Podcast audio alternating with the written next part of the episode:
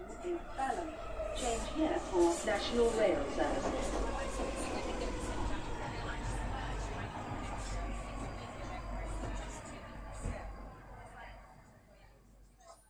Bine, revenit în stația Londra. Eu sunt Manuel Cheța de la manuelcheța.com și tu asculti podcastul Un român în Londra.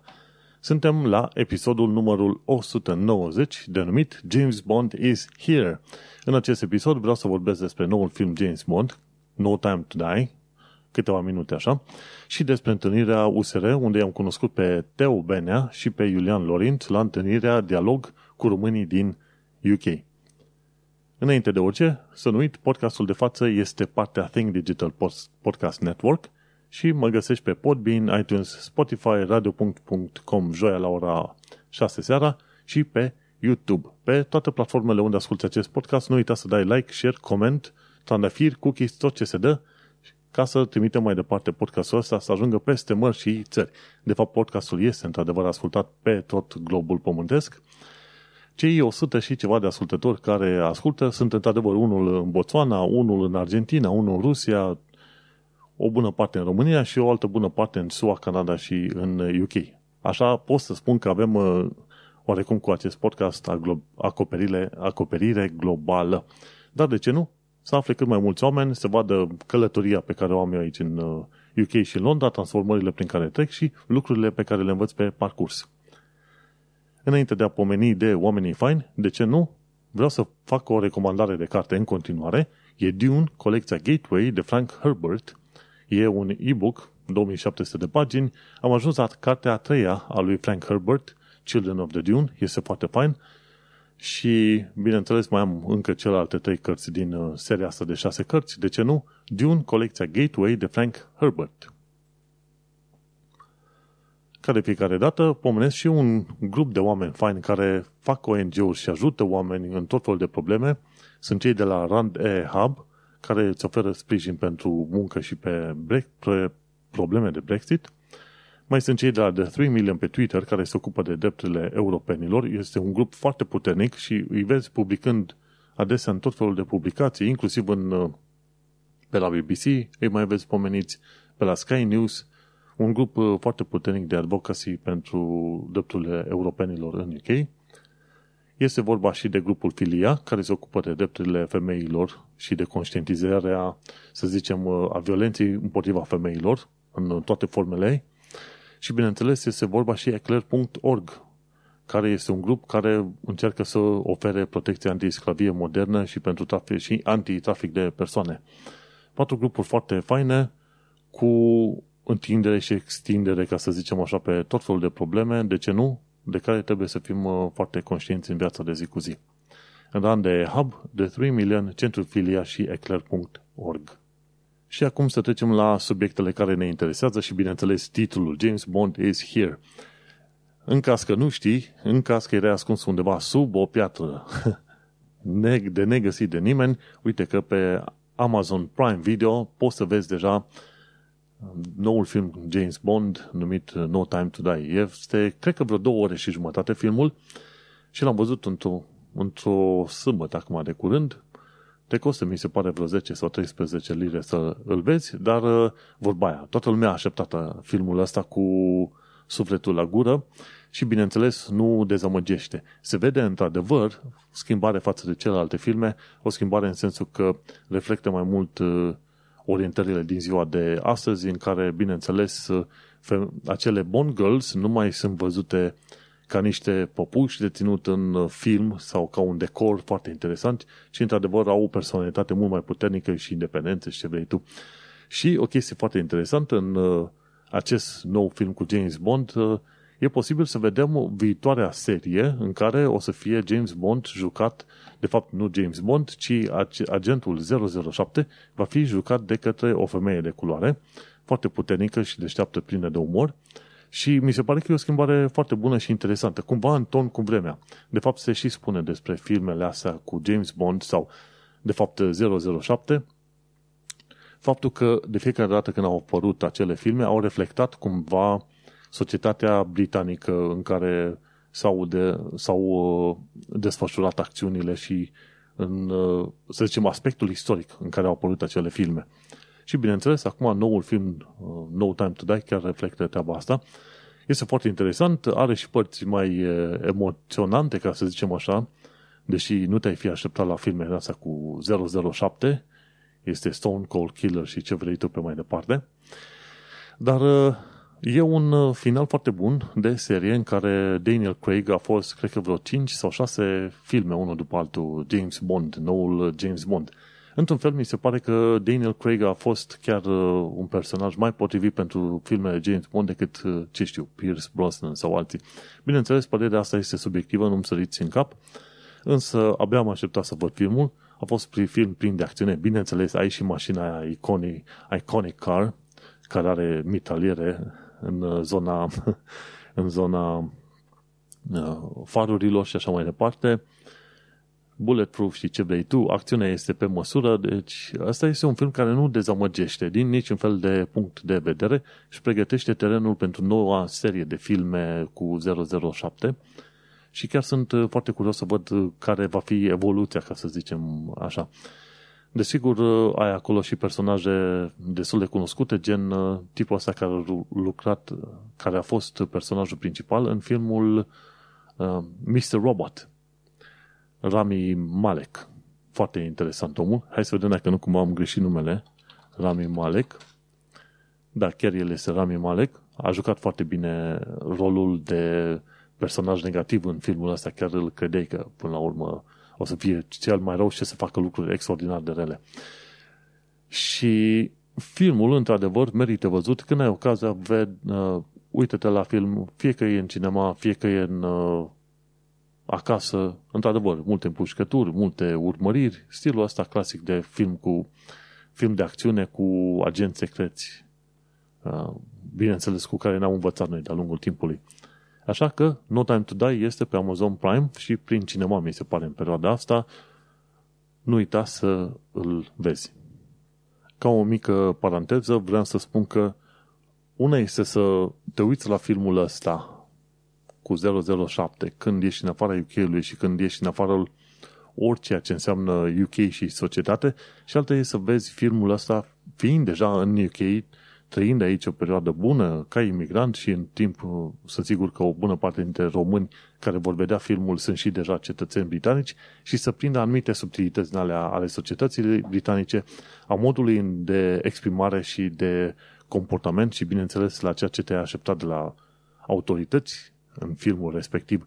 Și atunci, fiind în interiorul societății britanice, să ai o vedere puțin mai diferită sau poate chiar nu neapărat mai diferită, pe cât mai uh, familiară cu personajul și cu, să zicem, intenția din spatele filmului. Bineînțeles că se știe foarte bine că 007 este un uh, produs de marketing și de PR pentru UK extraordinar de bun și va continua să fie în la fel uh, de bun și în anii viitor. De ce? Pentru că au construit deja un, un icon, un uh, idol, un model pe care îl uh, vor folosi mult, mult și bine de acum încolo.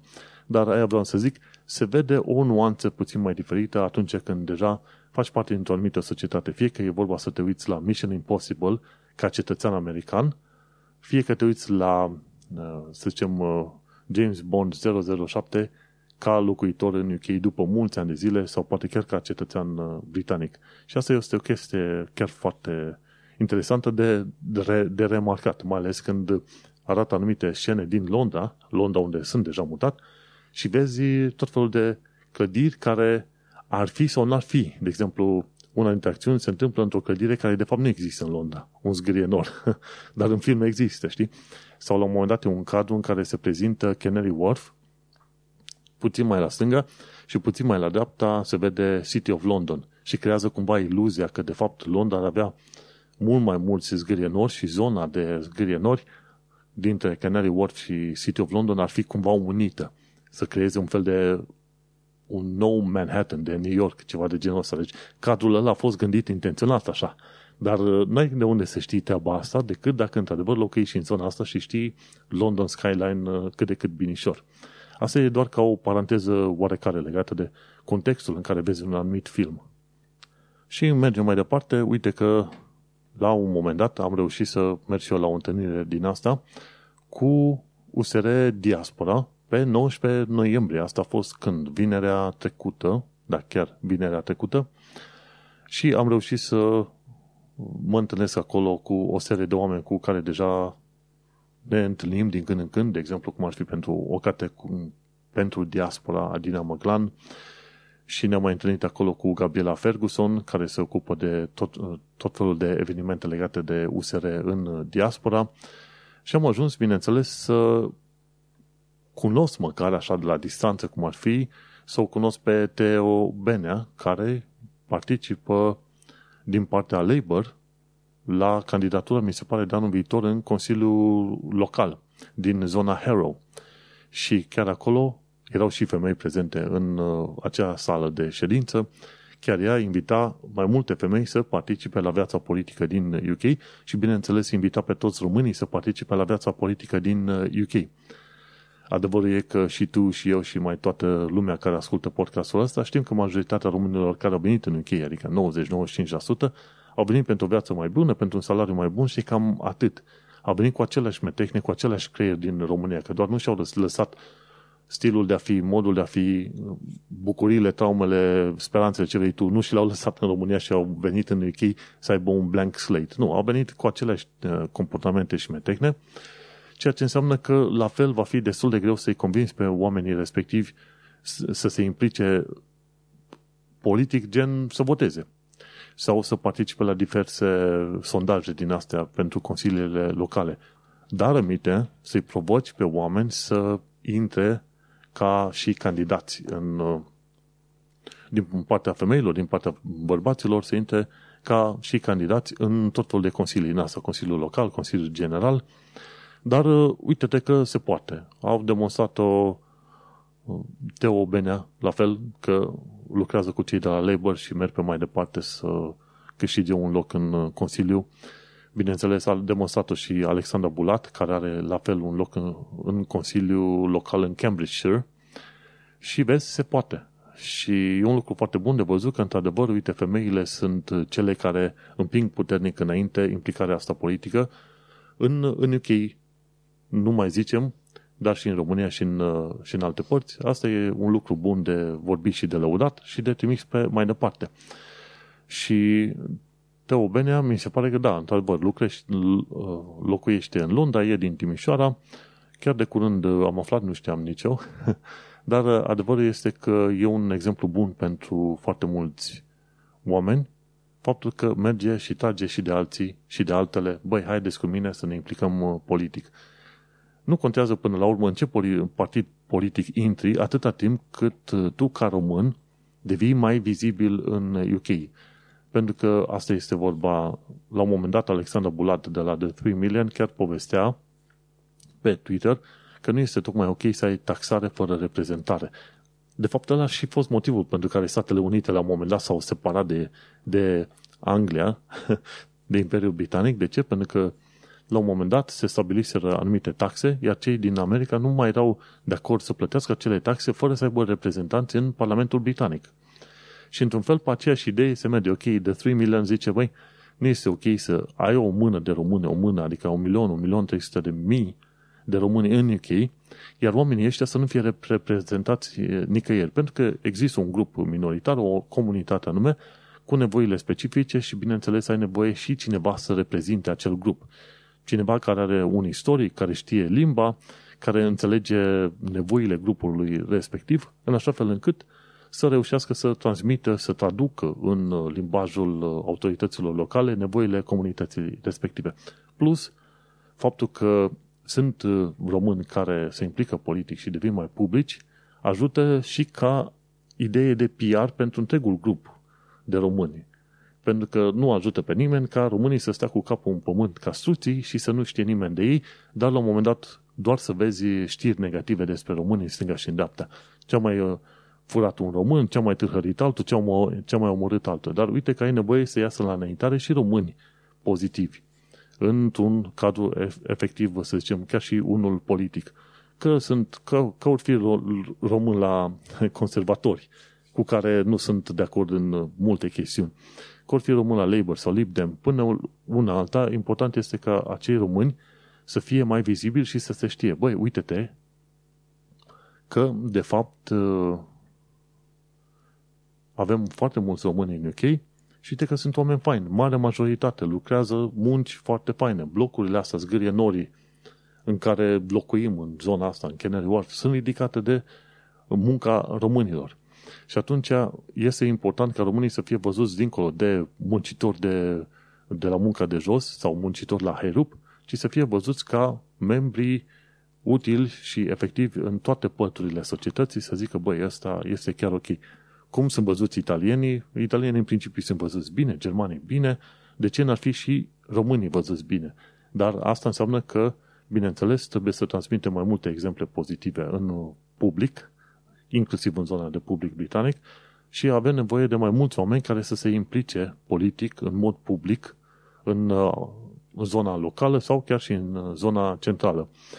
La un milion și ceva de români în UK, nu mai durează foarte mult până când o să vedem și unul sau poate doi români în Parlamentul Britanic. Nu mai durează mult, zic că ar fi undeva pe la vreo două decenii. Dar fiindcă deja începe să se închege cât de cât o comunitate destul de mare de români în UK. Și așa că probabil undeva pe la două decenii de acum am putea vedea două spre trei, am putea vedea și unul, doi români în Parlamentul Britanic să reprezintă, bineînțeles, și românii și în felul ăsta să se știe, băi, uite, avem uh, oameni muncitori, oameni cu gândire vestică, cu gândire deschisă, care să se miște în continuare și să tragă, să prezinte comunitatea în fața întregii țări. Tot acolo, la acel eveniment, la dialog cu românii în UK, l-am întâlnit și pe Iulian Lorinț. Am auzit de mai multe ori de Iulian Lorinț. El este deputatul SR de diaspora și mie mi-a plăcut modul lui foarte deschis și foarte sincer de abordarea lucrurilor și faptul că se implică în tot felul de proiecte din asta de lege foarte bune, mai ales pe, de, pe linia asta cu drepturile femeilor și cu traficul de persoane. Și în scurta discuție pe care am avut noi pe acolo cu el, într-adevăr, ne arăta că este implicat și cunoaște mediul și are o speranță enormă pentru România. Într-un fel aș putea să o numesc naivitate, dar pe de altă parte, cred că de asta ai nevoie. Ai nevoie de cineva care să nu fie lovit sau întinat, într-un fel, ca să spunem așa, de, de viața din România și de, să zicem, năduful vieții trăite în România, ai nevoie de cineva care, până la urmă, să vină cu o privire fresh, poate chiar mai obiectivă, să zică, ok, da, vedem, sunt multe probleme, dar vedem și multe oportunități și atunci putem să ne ridicăm, uh, să tragem puțin mai tare. După cum bine vezi, în podcastul ăsta nu vorbesc prea multe despre România, ci vorbesc multe despre, să zicem, viața în UK și cât se poate și câteva lucruri despre comunitatea de români din UK, dar despre România nu, pentru că, bineînțeles, e un întreg bagaj acolo destul de mare, cu o supărare care durează în continuare și cu nu neapărat o de supărare, pe cât o dezamăgire enormă. Și atunci, oameni ca Iulian Lorenz vine, vin așa cu un optimism, uh, să zicem, uh, poate chiar deranjant, dar uh, vin cu un optimism care chiar este necesar în România. Ai nevoie de niște oameni care, până la urmă, să creadă că se mai poate face lucru bun în România și crezând treaba asta, bineînțeles, fac niște măsuri chiar dacă nu toate ajung să fie acceptate, dar măcar se vede că mai sunt unii oameni care trag, trag acolo în România ca să obțină ceva mai departe pentru România. Și așa că, cine știe, poate la un moment dat o să reușesc să am o, o mică discuție cu Iulian Lorinț chiar aici în uh, podcastul ăsta, să povestim mai multe despre proiectele în care este implicat, ca să, ca să știm și noi mai bine, să zicem, uh, cum sunt văzuți românii sau cum este văzută diaspora în genere în Parlamentul Român. Și așa că, de ce nu, în continuare, chiar sper la un moment dat să am o discuție pe, pe direct, francă, cu el pe podcastul ăsta, în care eu să vin cu argumentele mele, el cu ale lui și apoi să vedem mai departe ce, ce mai descoperim. Important este că este nevoie de asemenea oameni optimiști care, într-adevăr, să tragă pe mai departe în momentul în care oameni supărați ca mine au plecat din țară și și au văzut mai departe de drumul și de viețile, viața lor. Așadar, nu uita să îl urmărești pe Iulian Lorinț, îl găsești pe Facebook pe acolo și mai afli cu de tot felul de lucruri de care se ocupă. Bineînțeles, până una alta trebuie să fac și precizarea. Sunt, uh, simpatizez cu USR în mare parte, USR Plus, ca să zicem așa, în mare parte, nu sunt de acord cu modul în care se rezolvă o serie de lucruri. Văd că este o diferență între USR plus diaspora, USR plus central în România și USR plus local. Se văd diferențe de abordare și comportament. Dar uh, până una alta mi s-au părut totuși, să zicem, uh, cei mai cinstiți dintre cinstiți în, uh, în România, ca să zicem așa. Aș vrea să nu fiu proved wrong, dar în fine. Ideea este că în continuare o să vorbesc despre ei pentru că îmi place modul în care discută, modul uman în care iau ei legătura cu tine și, bineînțeles, sperăm că o să continue tot așa.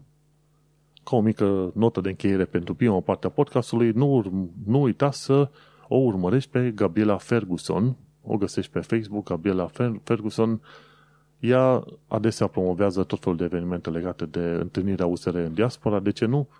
Și iar uh, ce este important de știut în toată povestea asta, implică-te în uh, viața politică locală. Hai să zicem că nu te baci tu ca consilier, dar măcar implică-te și votează pentru lucrurile în care crezi tu, oamenii în care crezi tu, implică-te politic și fii ceva mai vizibil în așa fel încât să fim și noi fiecare în zona în care suntem uh, un ambasador pentru români în UK, ca să zicem așa.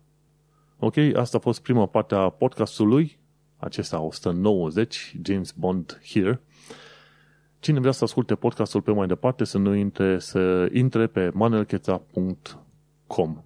Noi ne mai auzim pe săptămâna viitoare. Succes! Această parte va fi dată pe radio.com joi la ora 6 seara. Salut și ne mai auzim! Și iată că după o bine meritată pauză de cafea mi-am adus aminte că podcastul a fost înregistrat în data de 24 noiembrie 2021 într-o zi de miercuri. Și data aceasta este importantă, de ce? Pentru că, uite-te, acum o săptămână, pe 17 noiembrie 2021, am aplicat la cetățenia britanică.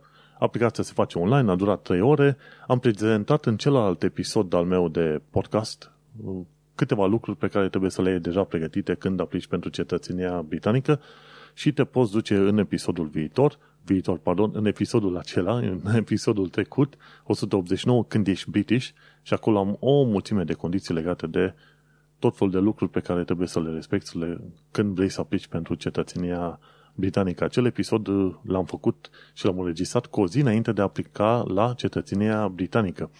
Așa că vedem, poate într-o lună, două, ceva de genul ăsta, primești și eu răspunsul și o să vă țin uh, la curent pe toată lumea care ascultă acest podcast. Acum să mergem pe mai departe la știrile și lucrurile care ne interesează în acest episod. Ca informație practică, ci că datoriile la firmele de telefonie te pot bloca de la ipoteci. Gen, cineva la un moment dat a fost raportat ca, ca având o datorie de vreo 13 lire. Și din cauza datoriei respective, firma, firma respectiv banca, n-a vrut să dea o, o ipotecă unei persoane pentru că ar figura acolo ca datornic. Așa că uită-te foarte bine la credit score, la credit reporting companies, la TransUnion, e ce mai era credit expert, și mai era o a treia. Uită-te la, la Experian. Uită-te la toate trei, vezi dacă ai chestiuni de disputat, gen datorii, default, și atunci disputele cu firmele de credit report, la rândul lor ei o să dea, acele firme o să dea mai multe informații legate de locul în care ai datorii. Și rezolvele urgent, pentru că au fost oameni care pentru o datorie din asta de 10 lire, la un moment dat la o firmă de telefonie, n-au putut să facă contact din asta de ipotecă, de mortgage. Așa că grijă foarte mare să te înscrii, să te înscrii la aplicațiile astea de la TransUnion, Experian și Credit Expert, mi se pare, ca să-ți dai seama dacă tu ești chiar în regulă cu toate chestiunile astea de raportare de credite. Și fă treaba asta cât mai urgent. Nu o lăsa pe altă dată, pentru că tu trebuie să fii în temă cu lucrurile astea la zi, nu atunci când crezi tu că ai nevoie. La secțiunea de viață în străinătate și în Londra, uite că am aici vreo câteva chestiuni foarte interesante, tot discutam de faptul că e vorba să promovăm mai mulți români în uh, sfera publică. Uite-te că în noul film al lui de la Marvel, Shang-Chi, e un film foarte fain de acțiune, bătaie, magie, ce vrei tu pe acolo, în fine, e film Marvel, foarte simpatic. Unul dintre personaje e jucat de către Florian Munteanu. român care a crescut și s-a, s-a născut și a crescut uh, în uh, Germania, dar s-a considerat întotdeauna română și mi se pare că este luptător, boxer, ceva de genul ăsta. Și un tip înalt, așa, la 1,93 m, ceva de genul ăsta, și foarte bine făcut, Florian Munteanu. Și uite că omul nostru, uite, un român a ajuns să joace într-un film, film uh, Marvel. Bineînțeles, românul n-a fost din România, din Germania, dar contează faptul că părinții lui nu l-au învățat să-și ascunde identitatea, ci foarte bine a zis, uite, tu ești român, de acolo ne tragem, acolo ne ducem și așa pe mai departe. Și Florian Munteanu, bineînțeles, este, se referă la un moment dat un alt personaj ca fiind un alt român. Zice, foarte bine că ai avut curajul să te bați cu gigantul ăla luptător. Uite, cine, cine are curaj să se bate cu românul ăla fioros, bineînțeles are curaj să se bate și cu alții luptători în ringul nostru pe aici, că era o, era o anumită scenă din Macau, filmată în țara Macau. Și foarte bine, uite, un nume foarte bun. Un alt român foarte mișto din sănătate, Ștefan Dascălu, este doctorant la Universitatea Oxford pentru, pe linie de imunologie și de când a început pandemia a făcut tot fel de acțiuni în România cu autoritățile din România să informeze oamenii legat de vaccinuri și chiar a apărut de curând la SQ Show. Și atunci Ionescu a făcut episodul ăsta, alt un episod de o oră și vreo 30 de minute, dar poți să asculti la 2X pe YouTube și e chiar foarte fain. Un alt român care face un uh, nume bun românilor. Un alt român care iarăși face nume bun românilor este Adrian Popescu, care este un numismat român recunoscut la Cambridge, la Universitatea din Cambridge. Uite, vezi, avem români în filme Marvel, în Universitatea Oxford, în uh, Universitatea Cambridge. Cu cât uh, au ce mai mult de asemenea români, de ce nu, îi pun o listă și promovez pe mai departe, pentru că contează să avem uh, lucruri pozitive puse înainte și făcut PR-ul ceva mai bine pentru români și pentru România. Bun, la viața în Londra și în străinătate mai avem o, o chestie, o serie de linkuri foarte interesante. De exemplu, ce fel de Airbnb găsești în Londra la 2000 de lire pe lună? Și adevărul e că trebuie să fii foarte atent, că chiar dacă 2000 de lire pe lună înseamnă foarte mulți bani de dat chiar și pe Airbnb, sunt locuri care sunt execrabile și oamenii respectiv, dacă le faci niște morală, se simt extrem de lezați. Sunt unii care sunt nesimțiți, enorm de nesimțiți. Am stat o, o, o perioadă în zona Kingston pe, pentru, într-o cameră care costa vreo 38-40 de lire, dar era execrabilă și casa și totul pe acolo și am dat 3 stele. Un prieten mi-a zis, bă, tu ești la care dă 3 stele. Da, am dat 3 stele pentru că după mine aș fi dat o singură stea. Diferența între locuit afară și locuit în casa aia nu era extraordinar de mare, era și prost luminată și vai de, vai de steaua ei. Și de aia trebuie să ai grijă la Airbnb, faptul că plătești mult nu înseamnă că și găsești un loc foarte mișto. Chestia interesantă de Londra, în zona Paddington Station, poți să vezi un ceas cu un om în interiorul său.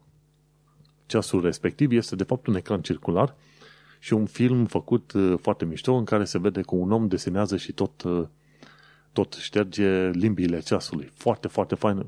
Cât de curând vreau să ajung în Pad- la Paddington Station, numai să văd ceasul uh, respectiv. Un lucru de ținut minte este că între 11 și 22 decembrie centrul Londrei va fi luminat cu lasere. Vor încerca să creeze cumva luminele astea nordice pe care le vezi în zona Norvegiei. Și atunci, între 11 și 22 de decembrie, de ce nu? Să fii prin centrul Londrei ca să vezi și tu cum lasele luminează norii care vor fi în momentul respectiv deasupra Londrei. Bun.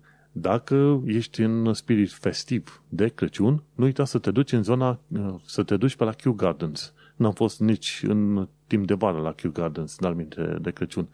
Dar cu prima ocazie vreau să ajungem și pe acolo, pentru că ei au ornamente foarte interesante, foarte faine pregătite pe perioada de Crăciun.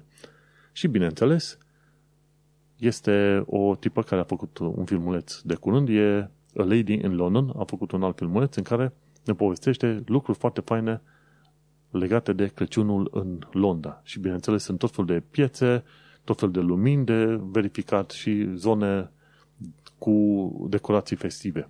Și dacă discutăm de decorații festive, du-te în zona Trafalgar Square, du-te pe Regent Street, după aia fă la stânga pe Oxford Street și să vezi acolo toată zona aia cum este luminată și pregătită deja de Crăciun încă de pe acum. Și cam atâta despre viața în UK și Londra, îți dai seama, deci suntem puțin mai festivi în uh, perioada asta. De ce? Pentru că, uite, mai avem cam o lună până la Crăciun și Londra a prins ceva mai multă culoare și ceva mai multă perioadă în perioada asta. Perioadă? Ceva mai multă energie, vreau să zic, în perioada asta. După ce am povestit lucruri de, legate de viața în Londra și în sănătate, bineînțeles și de promovarea românilor prin lume, hai să trecem la partea de actualitate britanică și londoneză. Chiar discutam cu un prieten uh, de curând legat de faptul că în prisma, din prisma podcastului citesc tot felul de lucruri legate de economie, societate, politică, tot ce vrei tu, lucruri pe care în mod normal le-aș evita complet. Dar uh, podcastul ăsta cumva mă obligă să învăț cât mai multe despre societatea în care m-am mutat și despre politică și despre comunități și interacțiuni și în felul ăsta consider că e un lucru chiar bun. Bineînțeles, îmi ocupă o mulțime de timp în fiecare zi, trebuind să fiu informat și să-mi notez toate lucrurile astea în show notes, dar uh, uite că de-aia am și actualitatea britanică și londoneză ca secțiune în show notes. Și ca prima știre, ci că de ce UK nu are, nu are același val de COVID ca restul Europei. Acum, după cum bine știi, cel mai probabil, acum ce e, noiembrie 2021, multe țări din Europa au următorul val, cred că e valul 4 sau 5 deja de COVID și sistemul de sănătate din țările respective ajunge să fie supra-solicitat și, bineînțeles, se impun noi restricții. Oamenii se sătui de atâta restricții și au început să facă tot felul de revolte prin Europa. UK-ul nu are problema asta pentru că UK-ul a ținut uh, țara deschisă încă de prin perioada lui iunie, iulie, pe acolo. Și atunci, îți dai seama, au fost foarte multe cazuri de COVID, s-a ajuns și la ceva comunitate, uh, imunitate în comunitate. Rata mortalității a fost destul de mare, nu extraordinar de mare, dar destul de mare și au, au murit undeva pe la 100-140 de oameni în mod constant, inclusiv în timpul verii. Și pe timp de vară, într-adevăr, UK a dus mult mai rău decât uh, toate țările din Europa. Dar acum se pare că, pe lângă vaccinare și imunitate naturală, se pare că o să avem și acele boostere care vor ajuta destul de mult uh, întreaga societate din UK și se pare că nu vom avea un val în uh, Anglia, așa cum îl vezi în restul Europei, ceea ce este un lucru extraordinar de bun. Cine s-ar fi gândit că până la urmă o politică din aia de relaxare pe timp de vară cumva va aduce un lucru pozitiv pe timp de iarnă. Oamenii erau cumva sceptici în timpul verii. Dar uite-te că până la urmă a fost o decizie bună, una dintre puținele decizii bune luate de guvernul ăsta conservator în ultimii 5-6 ani de zile. Și se pare că totuși în UK, până la finalul pandemiei, probabil încă un an de zile de acum încolo, vor mai muri cam pe la vreo 10.000 de oameni cei mai mulți în perioada asta de iarnă. Și s-a ajuns în total cu certificat de COVID de deces 168.000 de oameni în UK morți. Gândește-te, extraordinar de mulți, mai mulți decât în perioada de război. Asta este, până la urmă, toată lumea suferă și până la urmă o să aflăm probabil în 10, 20, 30 de ani de zile de acum încolo că, de fapt, întreaga asta pandemie nu a afectat, nu a omorât numai ce știu, 5, 6, 7 milioane de oameni, ci Africa au fost 20-30 de milioane de oameni. E foarte trist, dar uh, sunt niște lucruri de învățat pentru noi toți, și pentru noi ca persoană individual și pentru noi ca societate. Mergem mai departe, în zona în care stau eu, e ceartă în Isle of Dogs, pe construcția de la Printworks. și acolo, ce să zic, dezvoltatorul, care este prieten cu conservatorii, a încercat o românească să dea să dea niște bani donație către conservatori ca aia să îi uh, aprobe omului nostru construcția înainte ca o anumită taxă locală din Tower Hamlets, din districtul Tower Hamlets, să intre în vigoare, cam cu o zi înainte. Și taxa aia locală ar fi însemnat că dezvoltatorul respectiv trebuia să plătească vreo 46 de milioane de lire către Consiliul Local. Dezvoltatorul n-a vrut să facă treaba asta și a împins, a forțat nota și am prins niște bani către Partidul Conservator, ca mai apoi ministrul de dezvoltare care era la, la momentul respectiv tot din partea conservatorilor să sară peste Consiliul Local și să dea aprobare directă de proiect. Până la urmă s-a ajuns cu judecată la Narta, curs, curte de judecată din UK, acum nu știu exact cum îi zice, și guess what? proiectul este închis. Nu numai că nu, nu le permite să meargă pe mai departe cu proiectul și se oblige să plătească cele 46 de milioane către Tower Hamlets. Nu. Pur și simplu proiectul este închis, închis complet.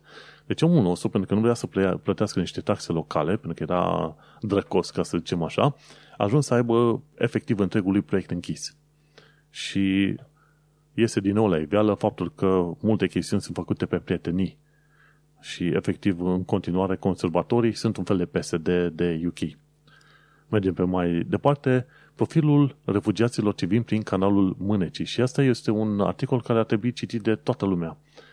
În special de cei care zic că refugiații ăștia sunt toți teroriști și nașpa și ce vrei tu. Tipul ăsta, Simon Jenkins, este Sir Simon Jenkins, care mai scrie din când în când uh, opinion pieces la The Guardian, spune, domnule, profilul refugiaților care vin prin canalul mâne, Mânecii sunt middle class by definition. De ce? Pentru că ei sunt profesioniști în diverse domenii. De la, ce știu, poți să zici că e electrician, până la doctor, până la ingineri. Și așa pe mai departe. Nu-ți vine o parte, sunt oameni obișnuiți, dar o altă parte sunt oameni care, prin definiție, prin uh, joburile și skillurile pe care le au, sunt uh, middle class, știi? Și războiul ăsta pe care îl duce Home Office împotriva grupului de refugiați care tot vin prin canalul Mânecii, uite, a adus în uh, ziua de astăzi, chiar astăzi a fost un uh, accident raportat undeva pe partea franceză, mi se pare, 33 de imigranți au murit pe canalul Mânecii.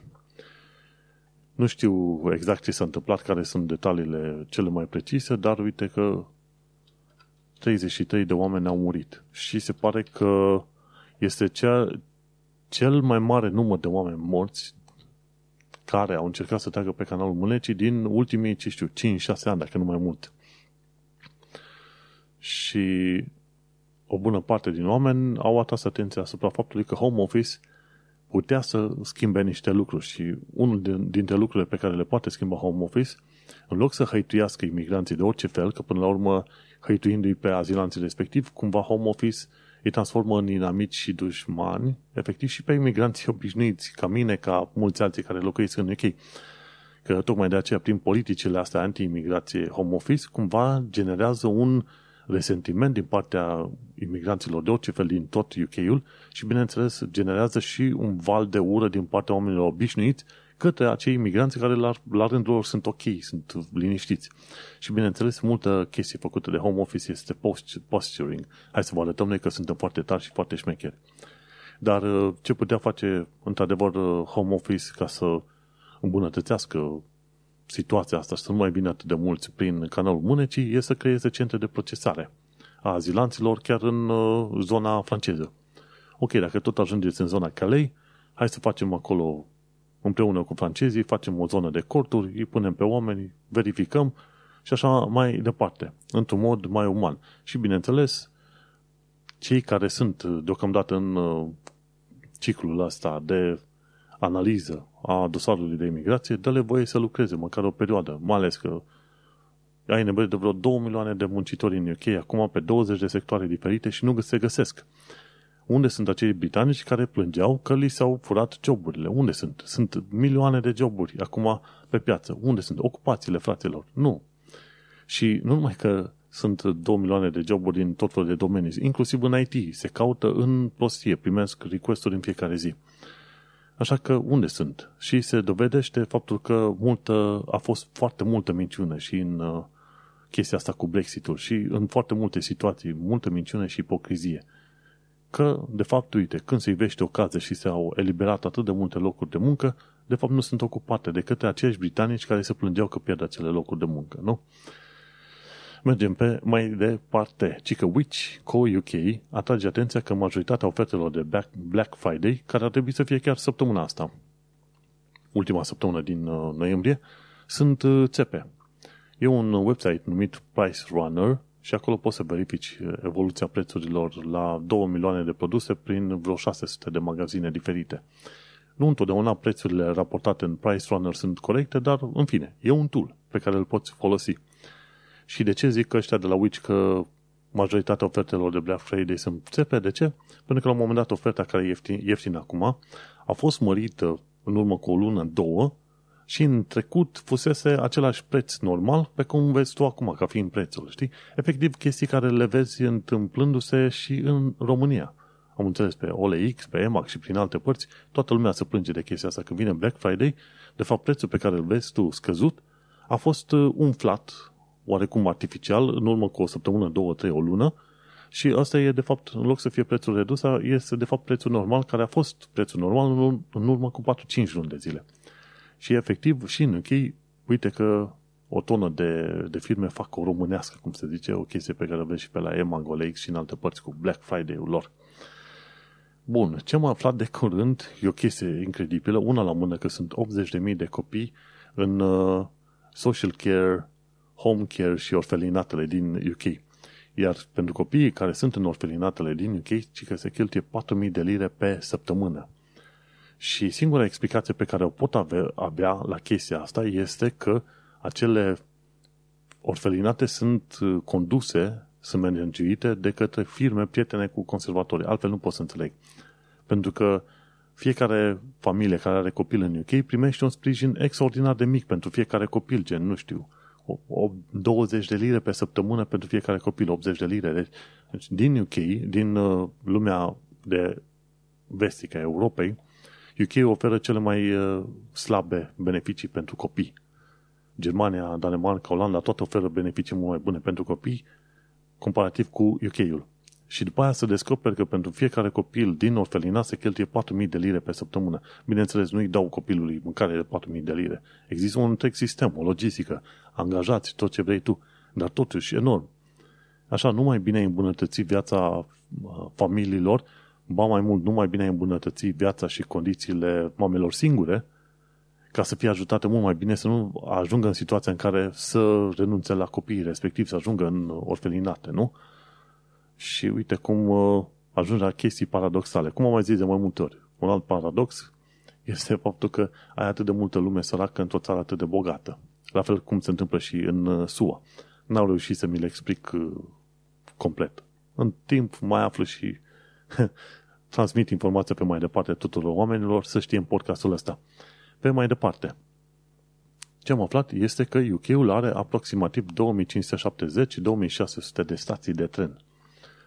Nu este o informație extraordinar de utilă, dar așa m-a interesat să știu și eu. Gândește-te că e una dintre primele țări din lume care a avut tren și acum UK-ul pe toată zona are 2600 de stații de tren. Nu știu dacă e mult, nu știu dacă e puțin, e o informație, te ta ce faci cu ea.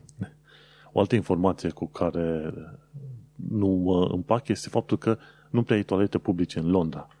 Dacă stai să te gândești, te poți duce la toalete publice în London Bridge, te mai poți duce la alte toalete publice în uh, stația Waterloo și alte publice, cred că ar mai fi la Hyde Park undeva. Dar altfel prea multe nu prea sunt cunoscute. Depinzi de puburi și restaurante să te duci să te rogi în anumite cazuri de ei, ori la un moment dat să cumperi un suc de ceva de acolo, numai ca să te poți duce la toaletă. Și există, mi se pare, și o aplicație, și Free Loo sau ceva de genul ăsta pentru Londra, ca să-ți dai seama de locurile în care te putea duce la toaletă, pentru că toalete publice în Londra nu sunt. Așa, bun. Pretty Patel minte când îi asemuiește pe azilanți cu teroriști. La un moment dat a fost uh, tipul ăla care în Liverpool i a fost uh, refuzat dosarul de azilant și la un moment dat, mi se pare că împreună cu niște prieteni s-a gândit să bombardeze Liverpool pe anumite zone. Și a murit, i-a explodat dispozitivul și la un moment dat Pity Patel zice, vezi, imigranții sunt aia, aia care vin și cer azil, sunt aia teroriști și noi trebuie să-i oprim pe toți pentru că toți ăștia sunt teroriști. Ori chiar, chiar un ofițer de top din echipele de contraterorism din UK a spus, băi, uh, pe numele lui ce este Mac Jukes, zice, nu e adevărat. Mare majoritatea teroriștilor și de dreapta și de stânga și de orice fel de nație vrei tu și de orientare, sunt din UK, născuți și crescuți în UK. Trebuie rezolvate problemele sistemice din UK ca, să, ca cei oameni să se simtă integrați mai bine în societate. Nu azilanții sunt marea problemă în generarea asta de uh, atacuri teroriste. Dar Piti Patel, bineînțeles, minte pe mai departe, la fel cum face întregul guvern uh, conservator. Nu știu dacă guvernul laborist ar fi altfel, dar vom trăi și vom vedea dacă și când vor ajunge ei la conducere, să vedem dacă vor fi și la fel. Ce am aflat este că de la anul Amazon UK nu mai acceptă carduri Visa, vorba aia din cauza Brexit, o altă problemă a Brexit la care nu s-au gândit mulți oameni. în primul rând nu s-a gândit guvernul conservator. Cum o să facem noi Brexitul? Ei, uite așa. Și când a fost referendumul ăsta, nu, este, nu era legally binding. Adică, cu alte cuvinte, conservatorii, dacă, dacă chiar le păsa de UK, de țară, de oameni, de ce vrei tu, puteau spune, ok, am văzut referendumul, înțelegem durerea, o să încercăm să lucrăm la probleme de bază, să le rezolvăm pe alea, dar bineînțeles nu vom, nu vom face Brexitul, pentru că până la urmă căutăm să, să rezolv problemele. Desigur, conservatorii făcându-și campania pe minciună, nu au fost niciodată interesați să facă viața mai bună pentru nici de unii, înțelegi? Și tocmai de aceea nici nu au fost interesați să vadă care sunt consecințele. Și noua consecință e că Visa a stabilit 1,5% ceva de genul ăsta comision pentru tranzacții cu cardul, cardurile de credit, pentru că UK nu mai este în Uniunea Europeană. Uniunea Europeană are o regulă stabilită, maxim 0,3%. Dacă rămânea în Uniune, așa era problema. 0,3% pe cardul de credit. Ei, acum Amazon UK a zis, ok, nu vom mai accepta din ianuarie încolo carduri Visa. Game over. Ups. Și ar fi trist să trebuiască să mă mut pe alte tipuri de carduri, plus că ar fi foarte trist să, să mute oamenii pe debit. La debit nu mai ai protecțiile de la căr- cărțile de credit. La, la, credit, la cărțile de credit poți să ceri înapoi, cardurile de credit poți să ceri cashback. În caz că bănuiești că ai fost uh, fraierit de vreun magazin, cer să-ți fie trimiși banii înapoi. La debit nu se mai poate face treaba asta. Bun, ce am aflat tot legat de Amazon, uite că Sainsbury's face parteneriat cu Amazon Flash și vrea să deschidă foarte multe magazine fără casierii. Cum uh, am mai spus, Amazon Fresh e un magazin în care te duci, ții, te scanezi la intrare cu codul QR și intri, îți iei produsele și te duci direct acasă. Nu ai nicio casă. Și în jumătate de oră Amazon îți trimite factura și îți spune ce produse ai luat și cât te costă și îți ia banii de pe card direct așa. E o soluție foarte deșteaptă și se pare că Sainsbury's face acum parteneriat cu Amazon Fresh. Pentru că Amazon, oricum am înțeles eu, ei vor să deschidă vreo 3-400 de asemenea magazine Amazon Fresh să fie în competiție directă cu Asda, Tesco și Sainsbury's. Vom tăi și vom vedea ce va ieși. Și cam atâta este ultima știre a acestui episod de podcast. Lucruri bune, lucruri rele, o amestecătură, bineînțeles, ca de fiecare dată și ca în fiecare episod. Dacă ai informații, sugestii, comentarii, nu uita să mi le trimiți pe manuelcheța.com și așa o să apare și în podcast. Ok, mersi fain, uite că am ajuns la final de episod, episodul numărul 190, denumit James Bond is Here. Am vorbit despre noul film cu James Bond, No Time to Die, și despre întâlnirea cu USR, unde am cunoscut pe Teo Benea și Iulian Laurent la întâlnirea numită Dialog cu românii în UK. Eu sunt Manuel Cheța de la manuelcheța.com și tu ai ascultat podcastul Un român în Londra. Ne auzim pe data viitoare.